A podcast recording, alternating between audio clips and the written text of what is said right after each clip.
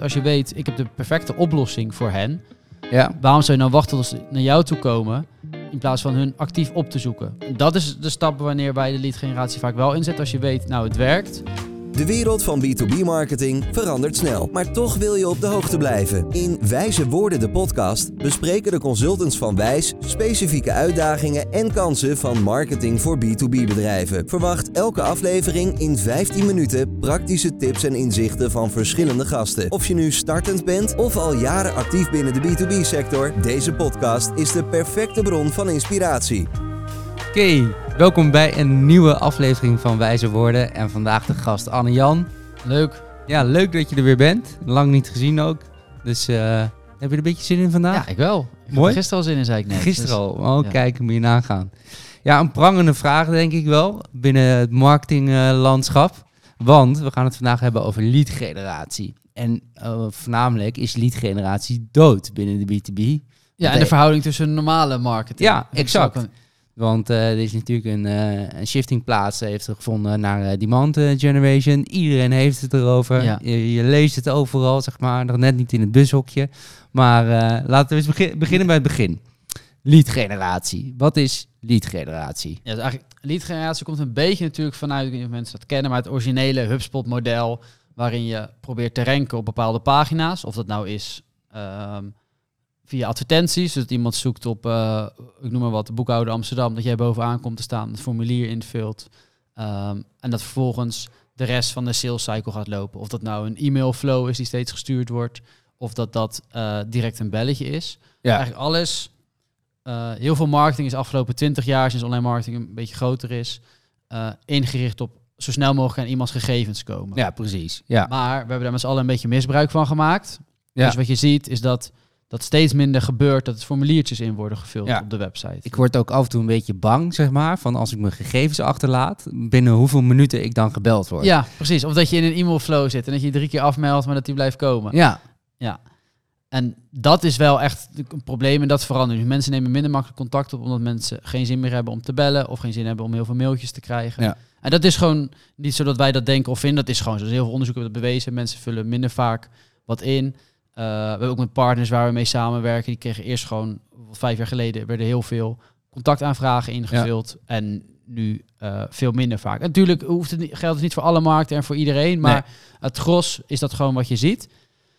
Ehm, maar da- eigenlijk wat je nu ook zegt, het koopgedrag zeg maar, van, van een, een prospect, een potentiële klant, dat is eigenlijk gewoon voornamelijk veranderd. Ja, je ziet toch dat mensen zelf, dus dat- we hebben het wel vaker gezegd, maar dat mensen zelf meer hun onderzoek doen Ja. voordat zij contact gaan opnemen eh, met het bedrijf. Want ze weten zelf al wat opties te zijn, doen een onderzoek van nou welke partijen zijn in de markt en wat is het verschil. Dus daarom, ja, daar kun je allemaal manieren. Dat is natuurlijk meer demand generation, dat je ervoor zorgt dat je van die vergelijkingspagina's Ja. hebt, dat je voor wie pagina's hebt, dat iemand precies weet wat doet dit product of dienst en past die bij mij. Ja, oké. Dus dat is nou even een goed bruggetje, denk ik. Ik denk dat lead generatie, dat proces is wel helder geschetst nu. Ja. En als je dat verge- gaat vergelijken met demand generation, zijn er dan nog meer vergelijkingen dan hetgeen wat je net hebt geschetst?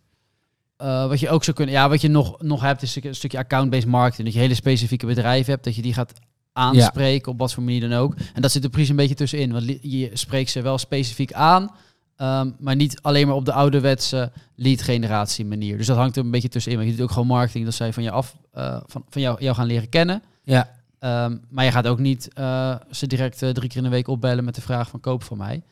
Ehm, dat, dat is een beetje de, de, de verschillen die je hebt. Dus de afbakening is met demand generation ook misschien iets compacter, zeg maar. De doelgroepen zijn die niet heel erg breed, het is meer afgebakend. Ja, precies. Ja, en bij lead generatie, dus ik weet niet of je daar ook naartoe wilt, is wanneer zetten we dat dan in? Wat, Ja. wat is het verschil? Nou, kijk, misschien is het nog wel even goed om te benoemen voordat we daar naartoe gaan. Hè, is dat eh, wa- wat voor eh, KPI's hang je bijvoorbeeld aan lead generatie, zeg maar, en wat voor aan demand generation. Ja, dus aan demand generation, dat is iets meer. Dus dat is eigenlijk gewoon je, dat hebben we natuurlijk nu niet benoemd, je originele marketing. Dus dat zijn Ja. de advertenties die, die je draait, de posts die je plaatst op social media, op welke beurzen sta je. ehm, op, Ja, op dus- welke beur- Ja, dus- Ah, gewoon je hele, je hele marketing. Wat, waar is je marketingafdeling mee bezig? Ja. En waar dat voorheen dus heel erg gefocust was op lead generatie, is demand generation dat je iets meer zorgt. Dat de hele doelgroep jou kent en dat ze jou weten te vinden op het moment dat zij klaar zijn om te kopen. ja, dus je gaat meer op die awareness fase zitten. Ja, Top of de funnel uiteindelijk. Om gewoon te kijken van hoe gaat mijn brandname of mijn merknaam resoneren binnen Ja, die markt. precies. En mooie eh, eh, metrics die we daarvoor kunnen gebruiken is bijvoorbeeld eh, hoe vaak er gezocht wordt op Google of ergens anders op jouw merknaam of Precies, op LinkedIn. Ja.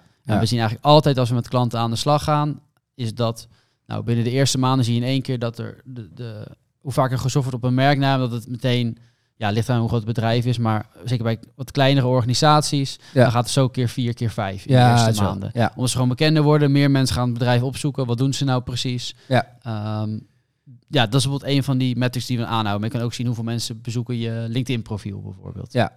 Nee, maar dat is wel een goede om te benoemen. Want eh, met lead generatie ga je al heel snel zeg maar, naar bottom of the funnel eh, advertenties. Ja. Dat je echt op die conversie eh, gaat, gaat zitten. Ja. En eigenlijk is die... Het is iets meer een, een, een, een numbers game, zoals we dat no- noemen ook wel in de sales. Zeg maar, ja, je Ja. probeert gewoon bij lead generatie zoveel mogelijk mensen aan te spreken. Ja. En je hoopt nou dat een x percentage converteert. Dat verschilt per markt. Ja. En wij bij marketing probeer je gewoon iedereen maar gewoon, ja, zoals marketing bedoeld is, maar bewust te maken van wat jij doet. Zodat ze weten wanneer ze jou nodig hebben. Ja, precies. En dat zorgt er uiteindelijk dan ook voor dat de kwaliteiten, als je demand generation gaat inzetten van het eh, prospects, hoger zijn dan bij lead generatie. Ja, tenzij dus, dat is een beetje de, de nuance. Want je ziet wel veel voorbij komen. Lead generatie is dood, dan moeten we niks meer mee doen. Ja. Maar als jij dus echt weet, ik heb een goede product market fit. Ik weet bijvoorbeeld, ik moet, eh, nou wat is een voorbeeld? Ik moet alle sales managers hebben in de technische industrie in Nederland. Of noem maar wat nog specifieker, alleen in Zuid- en Noord-Holland. Want daar, daar zitten ze, die lopen tegen dit probleem aan. Ja. Deze doelgroep, doelgroep is zo groot. Als je weet, ik heb de perfecte oplossing voor hen. Ja. Waarom zou je nou wachten tot ze naar jou toe komen? In plaats van hun actief op te zoeken. Nee, oké. En, Ja. en dat is de stap wanneer wij de lead generatie vaak wel inzetten. Als je weet, nou het werkt, dan kan je heel goed ehm, die mensen wel gaan aanspreken. En dan moet het op een manier zijn die past bij jou als organisatie, die de doelgroep ook fijn vindt. Want de een vindt het wel leuk om gebeld te worden, maar de andere doelgroep die zegt, ja, dan ehm, haken ze af, dan vinden ze je alleen maar vervelend. Dus dat is een beetje, ja, dat verschilt een beetje per manier hoe je dat aanpakt. Ja. Ehm, maar het gaat erom dat je hun wel wat sneller bewust maakt van het probleem. Want anders kan het misschien een jaar duren voordat ze jou leren kennen. Ja. Maar als jij zegt, hun aanspreekt van nee, nou, dit is ongeveer wat wij doen. En dan hoef je ze ook niet eens te zeggen van eh plan een afspraak in. Maar dat ze gewoon bewust zijn van jou. Dat is iets meer lead generatie. Ja, oké. Dus eigenlijk eh, met betrekking tot lead generatie, je moet het niet uitsluiten, maar je moet het niet direct gaan, in- gaan inzetten. Ja, en dan is er nog één nuance waarin Oké, wij inzetten. oké, dat is de laatste, dus we hebben er twee. Ehm, is dus wanneer je je doelgroep wilt valideren. Dus dat doen we niet echt per, niet per se lead generatie. Maar je kan wel naar een doelgroep sturen. En zonder ze naar jou toe komen. Dat je stuurt, Ja. hey, wij hebben dit product. Is het interessant voor jou? Ja. Val jij binnen de doelgroep? En dat ja, is niet helemaal lead generatie. Nee, maar, je kan het, ja, het is een beetje een hybride variant. Ja. Ik denk ook dat eh, de, de trouwe luisteraar eh, ook even de aflevering van Kiwi eh, dan Ja, terug moet precies. Daar hebben we luisteren. dat precies gedaan. Ja.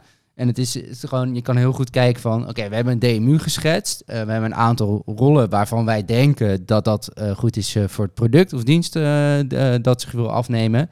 En daar kan je gewoon berichten naartoe sturen van, zit daar wel die validatie of niet? Ja, En daar kwamen we dus al heel snel achter van, oké, het is niet de copywriter, maar een laag daarboven, dus die marketing dat is de ideale klant. Ja. Ja. Dus dat is een beetje de verschil. Dus je kan lead generatie heel goed inzetten als je dus je doelgroep precies goed kent en je weet zij willen dit hebben. Ja. Want dit past gewoon bij hun. Ja, dus precies. eigenlijk Ja. een, een no-brainer voor ze. Alleen ze moeten misschien budget hebben en tijd en zin en eh, dat soort dingen. Of als je zegt ik wil mijn doelgroep valideren. Ja. Maar ik zou heel erg oppassen met als je nog niet zeker weet of zij de juiste doelgroep zijn, om dan, want er zit er veel, vaak veel tijd, energie en geld in.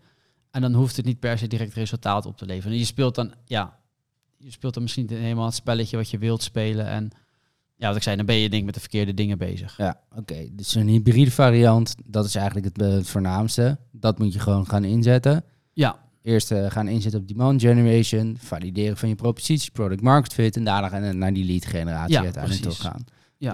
Dus lead generatie is niet dood. Conclusie. zeker niet. Nee. Zijn er dan nog andere dingen, tactieken die we in kunnen zetten eh, met be- betrekking tot lead generatie? Of, Ja, hoe bedoel je die precies? Welke? ehm, nou ja, we hadden het net bijvoorbeeld over eh, eh, het gegevens achterlaten of het koud Ja. bellen uiteindelijk.